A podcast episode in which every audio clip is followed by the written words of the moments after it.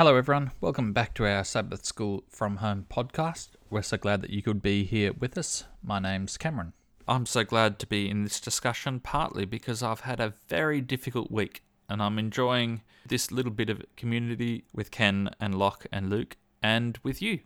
Thank you so much for joining us. Yeah, g'day. I'm Ken. I understand what you mean about a difficult week, Cameron. Uh, so difficult that uh, today I gave up on my uh, diet and uh, just decided I was going to comfort eat. Yeah, hi, I'm Lachlan.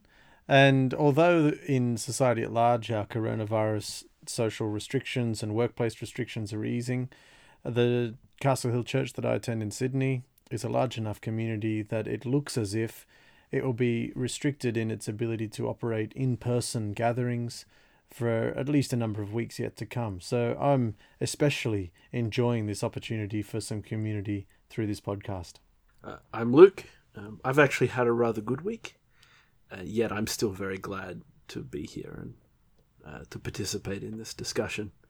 Our discussion this week is a continuation of our discussion last week on Psalm 22 and Psalm 23. To kick us off, I'm going to replay the recording we took last week of the reading of the two Psalms, but I've done something a little bit different. What I've done is interspersed Lachlan's reading of Psalm 22 with my reading of Psalm 23 just to uh, accentuate some of the contrasts between these two psalms. My God, my God, why have you forsaken me? The Lord is my shepherd, I shall not be in want. Why are you so far from saving me, from the words of my groaning? O oh my God, I cry by day, but you do not answer, and by night I find no rest. He makes me lie down in green pastures. Yet you are holy, enthroned on the praises of Israel. In you our fathers trusted.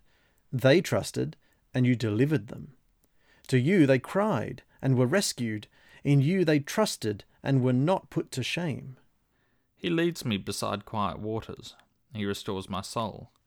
He guides me in paths of righteousness for his name's sake. But I am a worm and not a man, scorned by mankind and despised by the people. All who see me mock me. They make mouths at me, they wag their heads. He trusts in the Lord. Let him deliver him. Let him rescue him, for he delights in him.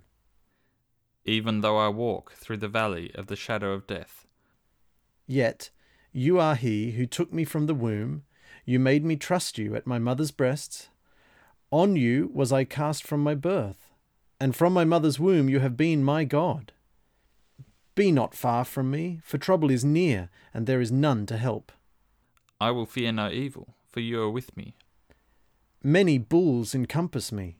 Strong bulls of Bashan surround me. They open wide their mouths at me like ravening and roaring lion. I am poured out like water, and my bones are out of joint. My heart is like wax, it is melted within my breast. My strength is dried up like a potsherd and my tongue sticks to my jaws. You lay me in the dust of death. Your rod and your staff, they comfort me. For dogs encompass me. A company of evildoers encircles me. They have pierced my hands and feet. I can count all my bones. They stare and gloat over me. They divide my garments among them, and for my clothing they cast lots. But you, O Lord, do not be far off. O you, my help, come quickly to my aid. Deliver my soul from the sword, my precious life from the power of the dog. Save me from the mouth of the lion. You prepare a table before me in the presence of my enemies. You have rescued me from the horns of the wild oxen. I will tell of your name to my brothers. In the midst of the congregation I will praise you. You who fear the Lord, praise him. All you offspring of Jacob, glorify him and stand in awe of him, all you offspring of Israel. For he has not despised or abhorred the affliction of the afflicted. He has not hidden his face from him, but has heard when he cried to him. You anoint my head with oil, my cup overflows. From you comes my praise in the great congregation. My vows I will perform before those who fear him. The afflicted shall eat and be satisfied. Those who seek him shall praise the Lord. May your hearts live forever. All the ends of the earth shall remember and turn to the Lord, and all the families of the nations shall worship before you. For kingship belongs to the Lord, and he rules over the nations. Surely goodness and love will follow me all the days of my life. All the prosperous of the earth eat and worship. Before him shall bow all who go down to the dust, even the one who could not keep himself alive. And I will dwell in the house of the Lord forever. Posterity shall serve him. It shall be told of the Lord to the coming generation. They shall come and proclaim his righteousness to a people yet unborn, that he has done it. Now that we have those uh, Psalms a little fresher in our minds, let's jump back to the discussion from last week. If you haven't heard last week's episode, then I'd encourage you to, to listen to it first. Uh, a lot of the comments made in this week's discussion refer to our discussion from last week. Where we left off was uh, musings on what it meant to live a life of faith. Both the disciples and the Pharisees were in error about what the Messiah, what the mission of the Messiah would be. They expected a, a, military leader, and this discussion grew out of observations that both Psalm 22 and Psalm 23 are messianic in nature. They inform us about the person of Christ and his mission in different ways. And uh, we noted that the disciples were believed in believed in a military leader and were willing to put themselves on the line. They they gave up their jobs. They followed Christ. They expected a Messiah and were willing to risk themselves to follow him. The Pharisees expected a Messiah, uh, but they were frightened that Christ would start a rebellion and that the, the Romans would come and, and take away the temple from them.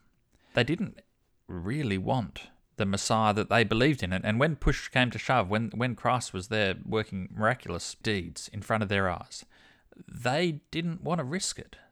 They weren't willing to step out and accept even the Messiah that they believed in. And what seems to separate the church leaders from what would become the leaders of the of the new Christian movement is that the disciples were willing to take a risk and the Pharisees weren't. The disciples were willing to act on their beliefs and the Pharisees weren't weren't willing to accept even the Messiah that they believed in. With that in mind, let's jump back to our discussion from last week. Luke's going to start us off with more musings on what it means to be a person of faith. Um, well, you, you, were talking about faith, and I was I was raised um, to to hold the belief, and I think it's a very common belief that strong faith means an ironclad certainty of doctrine.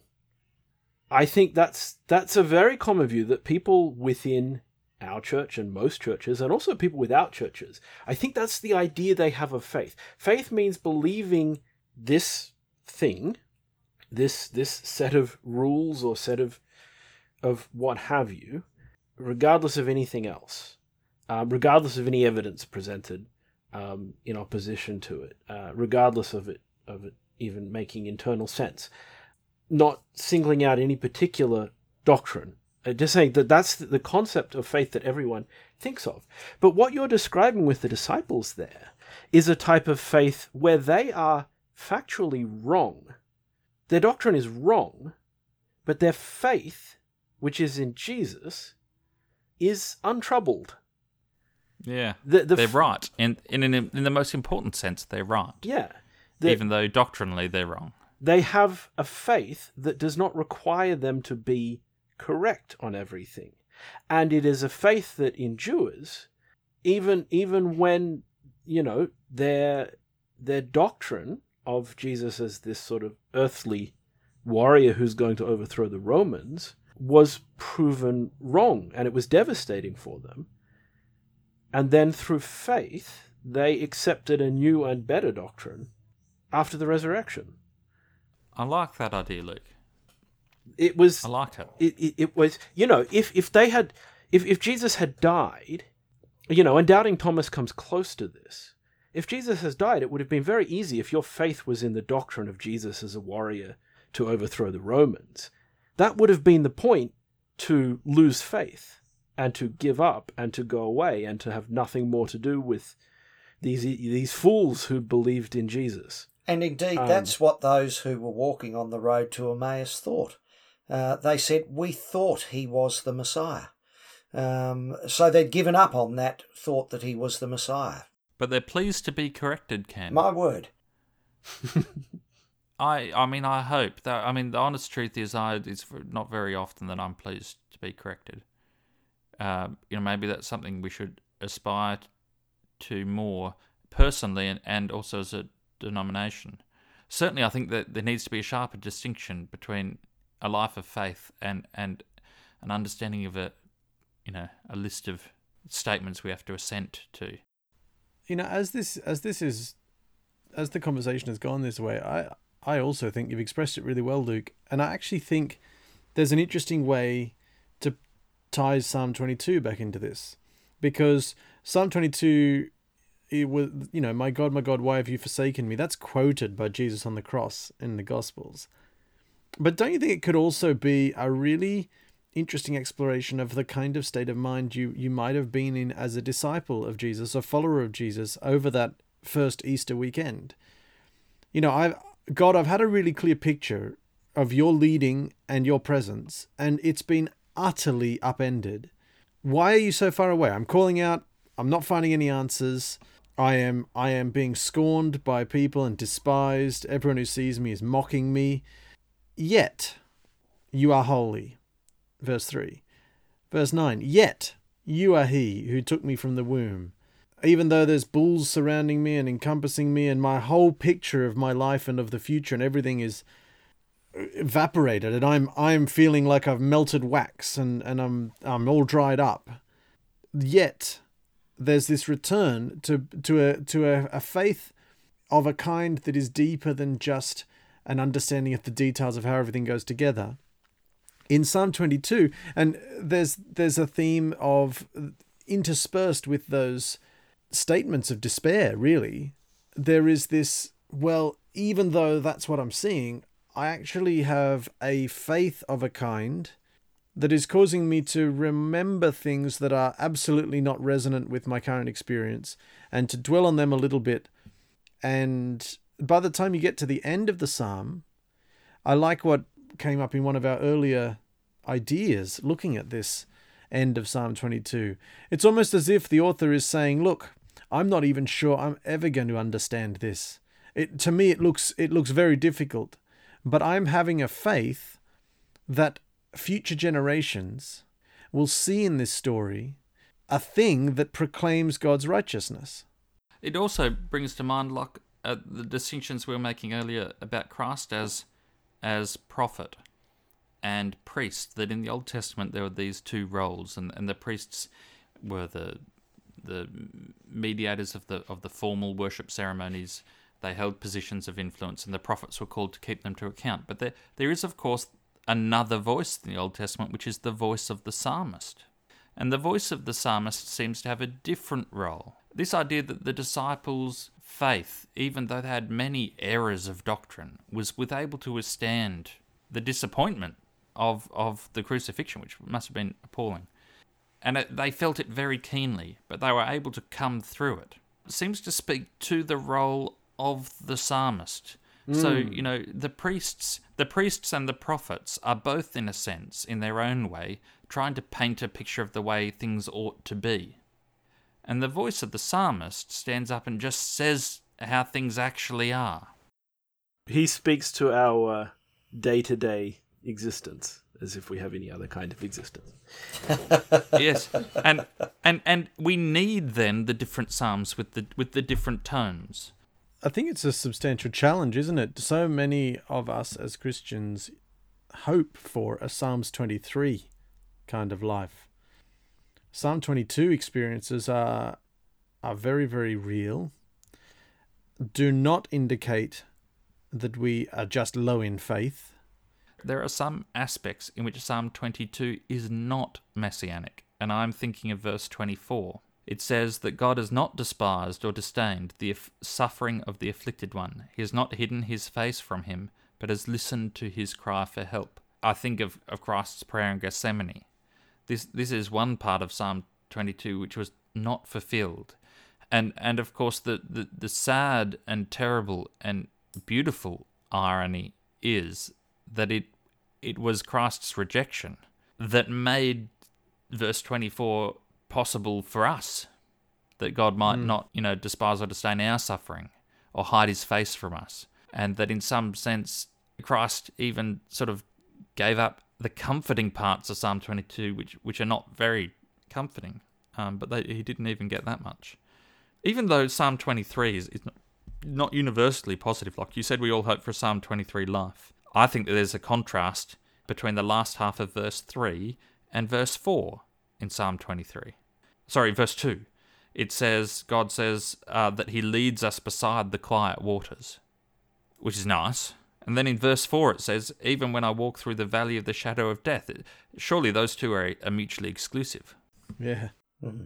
I, am going back to verse 24 of Psalm 22, and I'm reminded of uh, the, you say that it's not messianic because that wasn't fulfilled uh, for Jesus, at least in the Garden of Gethsemane.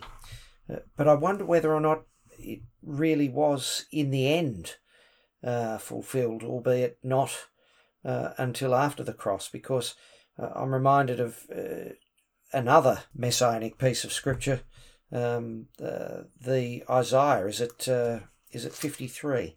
The suffering servant is spoken about which is taken again to be a messianic prophecy, and, and he talks about uh, how he saw the suffering of his soul, or the travail of his soul, and was satisfied. So, in the end, notwithstanding uh, the affliction, uh, God did not hide his face, but heard him uh, and fulfilled the deeper uh, desire than the desire to avoid suffering and fulfilled the purpose uh, behind that suffering. So that's a really interesting idea, Ken, because it does get back to this idea of what is the context and when do you get to say, aha, now I, I see it and I understand it better.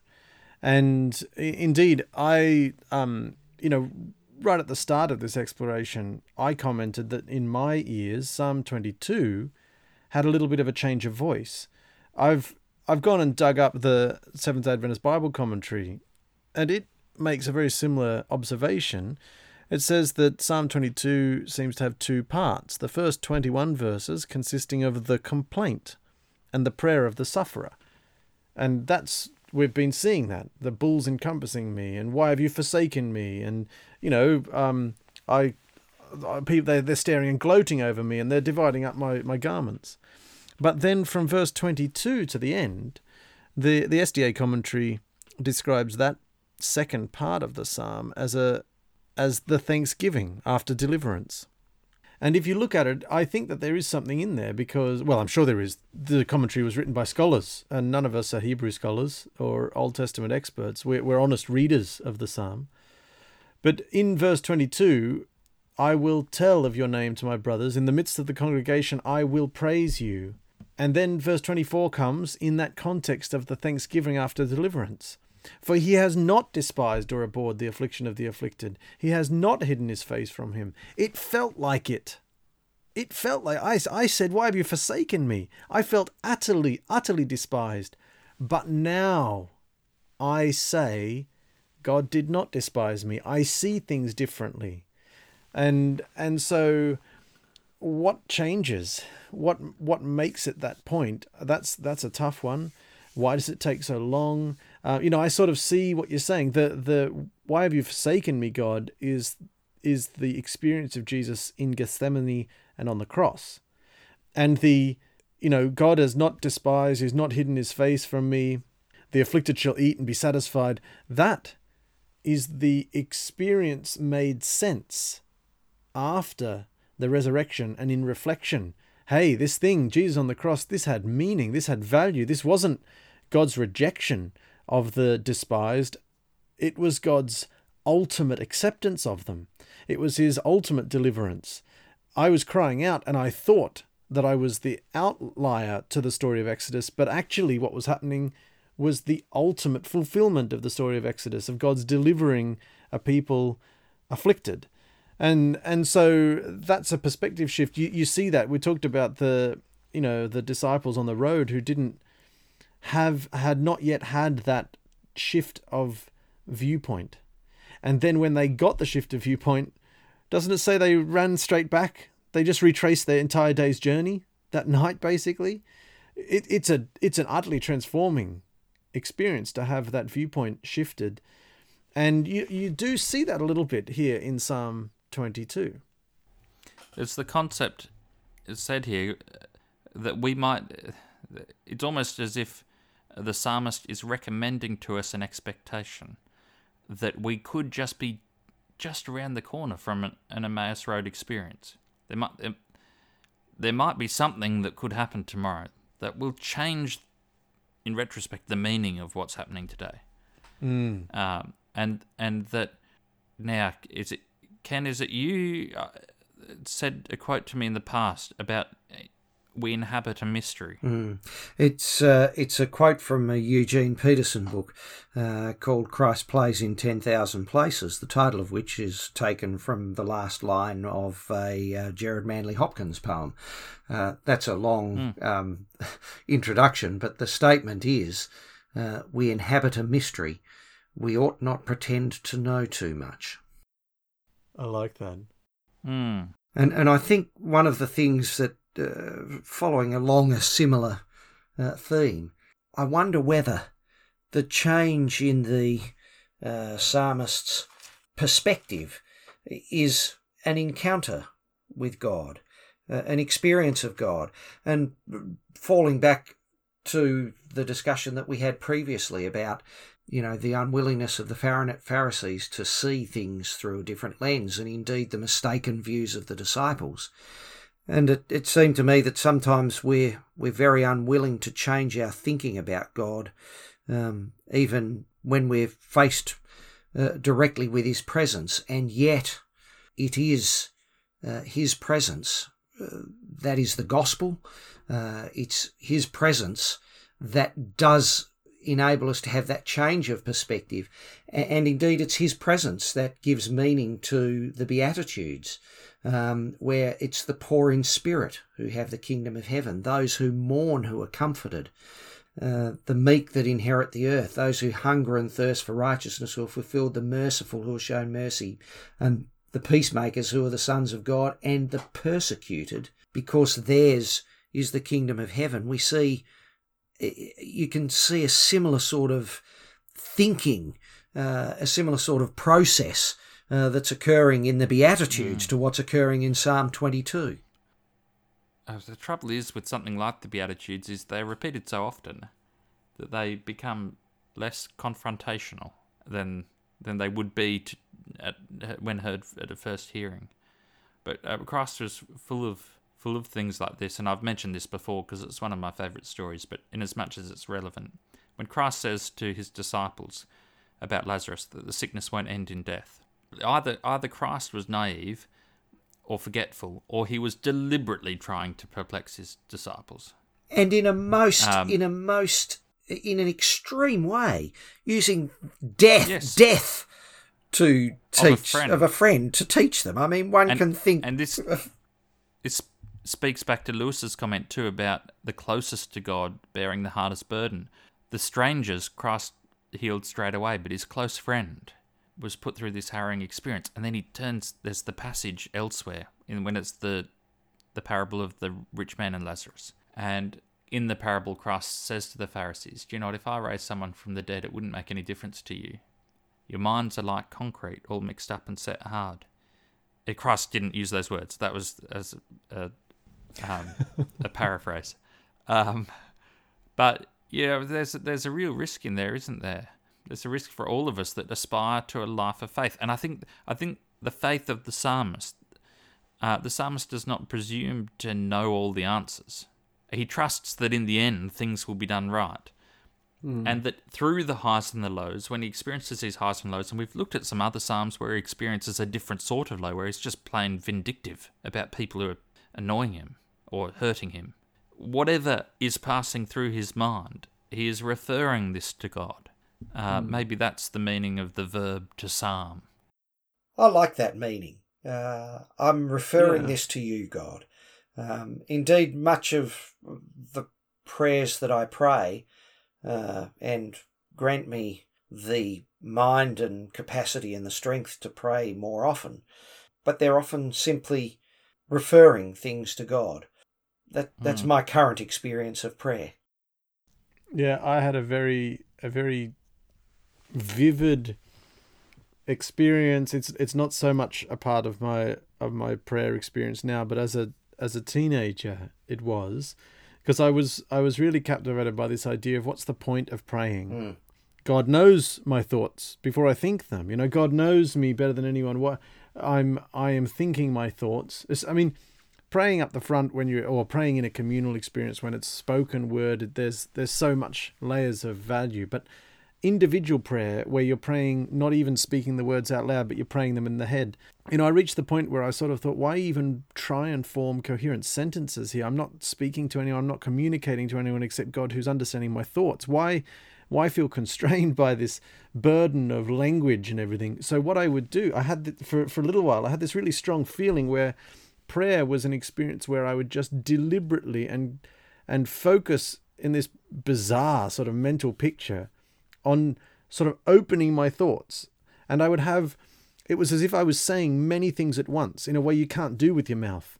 I'd, I'd have these multiple streams of, of ideas and thoughts running in my head all at once. And I would be sort of uh, confused almost in my in my what am I actually praying about and then and I would sort of take comfort and think I don't I don't need to be too stressed about this God God understands me and and it was very much this kind of here I'm I, I never used this phrase but now that you've said it I realize it was a good description that I could have used referring these things to God Well, Paul refers to uh, uh, an experience very much like that, doesn't he? When he says that the Holy Spirit interprets our inarticulate cries, our groanings. I, I think it's the th- thoughts that he interprets the thoughts that we can't express. But I think it, it, it's it's the Holy Spirit or with groans that we. Uh, it's the Holy Spirit who groans. I think uh, in a way that Is it? Yes, I, th- I think it is. Um, uh, because uh, because in ways that we don't understand. Um, so, but fortunately, God does, and I, I think, like, I understand why you might want to convey that experience or that description as being somewhat bizarre, but I really don't think it is. I think it's a very honest description of how we finite beings, constrained as we are by language, uh, encounter uh, the divine. Um, there has to be uh, an element of at least mystery and even a, a perplexing um, uh, bizarreness to, to to that. I I don't think that makes it any less real the experience and any less valuable. Yeah, it, for me, I mean, as I say, it's not it's not the main mental picture that I that I have retained into into adulthood, but there was a, a period of months where it was it was my vivid picture of what was happening.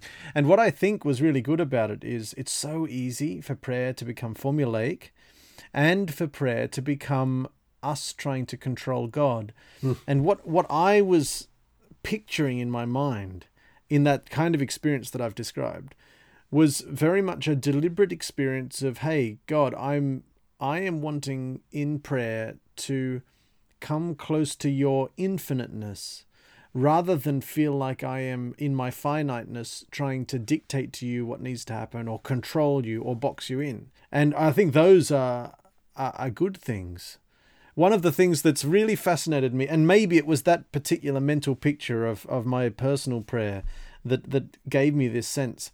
I have always been frustrated by prayer circle type events where a group of Christians will sit together and they will say, Are there any prayer requests? Go for half an hour where people, and sometimes it's even written on a whiteboard or notes are taken. These are the things that we wish to pray about. So then someone will stand up and say, Right, now we let's pray and then it's as if at that point we've we've had the the Shopping planning list is meeting. written. We've written up the agenda. So now what we do is we uh, we open the, the the meeting and we proceed in our in our slightly awkward and often cliche laden formulaic prayers to try and and pray about those things that we have just spent potentially half an hour exploring as a community and opening our hearts on. And what I've always wished would happen is that someone would dramatically upend that expectation and would say, Well, are there any prayer requests? We'd talk for half an hour, and then someone would simply say, Amen. Amen.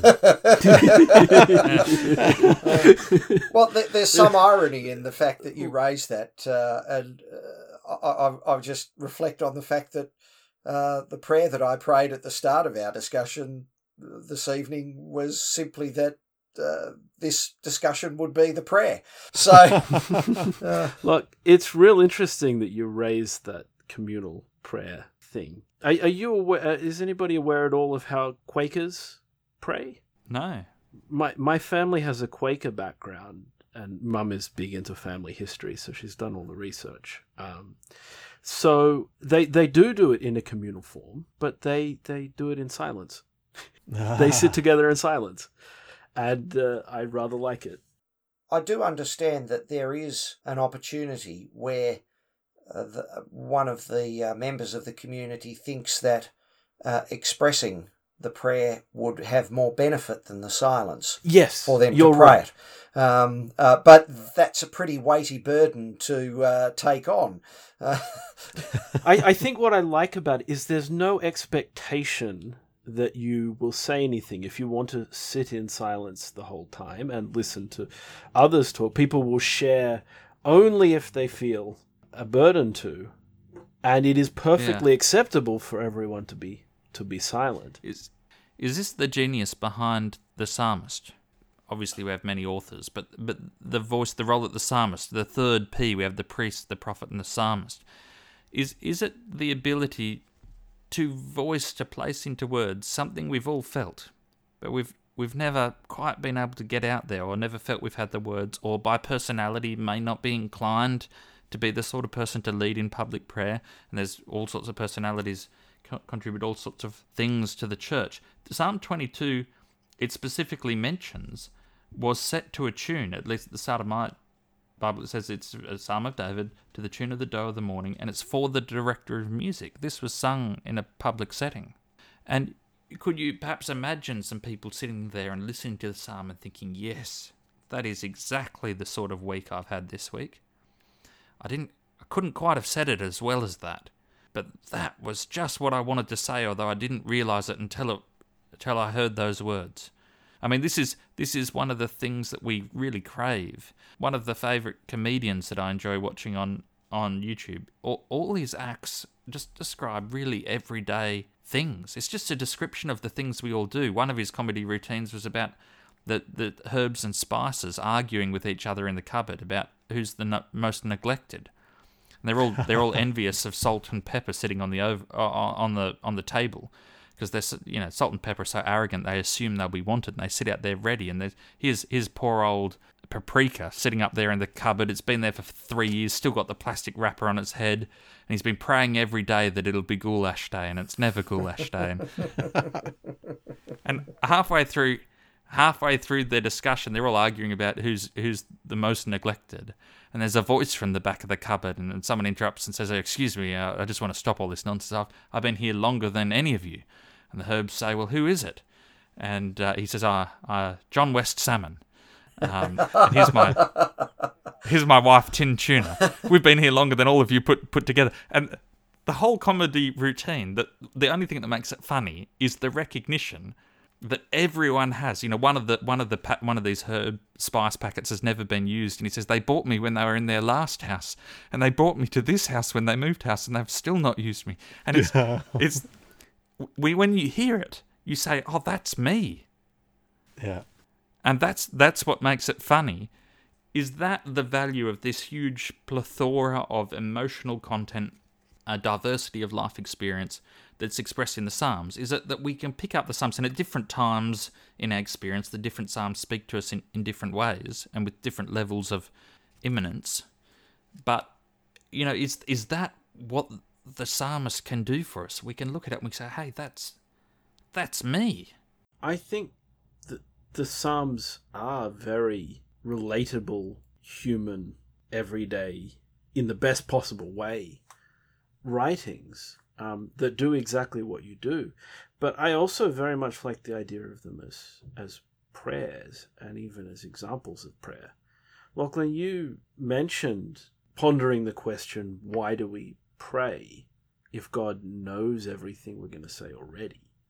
And I think the Psalms give us a little bit of an answer to that. When you consider, especially, how many of them begin with somebody expressing their pain and end with praising God.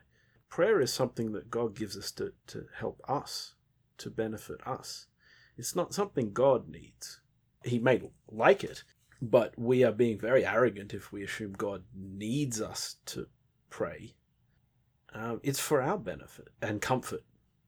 And I think the Psalms do a really good job of illustrating that as well. And interesting that they uh, do that with music, as um, Cam pointed out, Psalm 22. And I thought, well, what's a what's a hymn that might be like Psalm 22? And the one that popped into my head was this the hymn "It Is Well with My Soul," and I mean most would know the story. It's been told in many churches um, about the uh, the composer of that hymn uh, losing his family, or his, at least his daughters, um, in a, a, ship that sank in the Atlantic, and uh, and writing. Uh, the hymn about when the sea, sorrows like sea billows roll, uh, and yet uh, I sing it as well with my soul. And it seems to me maybe there's a little bit of that uh, in Psalm 22. Uh, my God, my God, why have you uh, forsaken me? Uh, and yet future generations will proclaim his deliverance to a people yet unborn, saying he has done it. And also in Psalm 23, even though I walk through the valley of the shadow of death, this is not this is not just a, a bad day. The valley of the shadow of death is, is a fairly extreme description.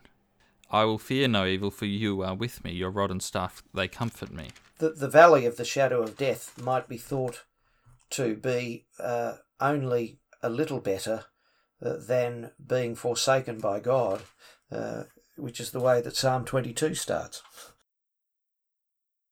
Psalm 31 finishes with uh, saying that he has done it. I just wondered what it was. Um, what is the it? Oh, Psalm 22. Yeah, in, sorry, Verse Psalm 31. 22. What is the it? And I wondered whether or not it had any relationship to the final words, I think they were, of Jesus on the cross, which is, it is finished. Um, uh, anyway, there you are. Mm. Which was declared to a people yet unborn at the time of the Psalms. Mm. Mm. Hmm.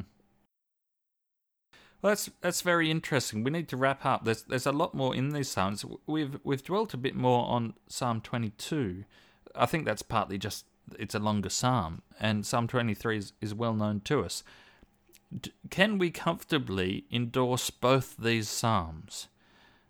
And are they really as contradictory as we thought they were? I I wouldn't dare to not endorse a psalm. well, and and I think if you read them, uh, they are not as contradictory as their tone at first might uh, indicate, uh, because both have the valley of the shadow of death or the abandonment of God, um, and uh, both have uh, the dwelling in the house of the Lord um, and the deliverance uh, that He provides perhaps we need to have a testimonial time at church where, where people were allowed or encouraged or, or felt safe to just get up and say what had actually happened in the last week. I've been praying for this and nothing's happened yet. You know, wouldn't it be nice to ha- to incorporate that part of, of religious life into our church services? And there's an idea that occurs to me very vividly flowing out of that cam. This this Psalm 22 specifically addressed to a choir master. If it's a choir master, it's a communal experience, at least within a choir, presumably sung potentially as a performance or as part of a liturgy or as part of some some other event to an even larger group of people that may not be in the choir. There is tremendous community building opportunities when you have that kind of raw openness, honesty and safety. And and I think that would be that would certainly be beneficial. It would be part of God's deliverance to a great many people to have access to that kind of depth of, of community. And I think it's a challenge to us because we often speak of our, our church communities using that word um, and, and other places that we turn to, even amongst social groups and, and friends, seeking that kind of genuine and and powerful communal connection, togetherness, and and perhaps psalming together, to to use our our newly coined verb of this episode, is one of the most powerful ways to build community. Hmm. Uh, which means that perhaps we ought rename our prayer meetings psalm meetings. I like, I like that. it. That's a good idea. We need to introduce the verb to psalm, you know, more prominently. And uh, th- this idea of this idea of not trying to beautify our thoughts before we present them with God, but just acknowledging, you know, what's in our minds, what's in our lives, is a valuable one. Now, uh, this discussion has been split across two episodes, and uh, there's so much more in the Psalms. There's obviously so so many other topics we could talk about. Um, we we're coming up very soon to our thirteenth episode, and in as much as the quarterly follows a, a thirteen week cycle, we might reevaluate after after our thirteenth episode whether to continue continue with the Psalms or, or perhaps take a, a different topic. In either case, I do have a suggestion for the next psalm to discuss, and it's a psalm of uh, straight praise. We, we've looked at a spectrum of psalms. Uh, there's there's some that we haven't looked at. Well, I mean, one that we've overlooked is the longest psalm, which we have no chance of fitting into one episode. But the great celebration of God's law, which is a theme in the psalms that we've not dwelt on. But we haven't done so much. Um, a psalm that's just pure euphoric praise. And Psalm 24 is a beauty, and it, I have heard it put to song um, by a group called the Sons of Korah, and uh, I really like it. Um, so I'd perhaps nominate Psalm 24 as our discussion for next week. I'm happy to run with it. It sounds good Sounds to me. good. Oh, and then there's too many other psalms. I'm just looking at Psalm 25. I don't know if we'll be able to stop doing the psalms. We might we might be stuck on it until we've done them all. Anyway, we'd be anxious to hear from all our listeners, of course. If, if you've enjoyed our discussion, we're glad that you're here with us. And you have a, a preference f- for what you would like to come. Obviously, uh, the coronavirus restrictions are easing. We, we very much enjoy our discussions. Uh, we hope that they are stimulating and, and useful uh, to you. Don't forget that you can send us comments at the address sabbathschoolfromhome at gmail.com. And uh, if you have any particular preference about uh, what you would like for the future episodes in this podcast series, then please let us know. And we're so glad that you could join us this week.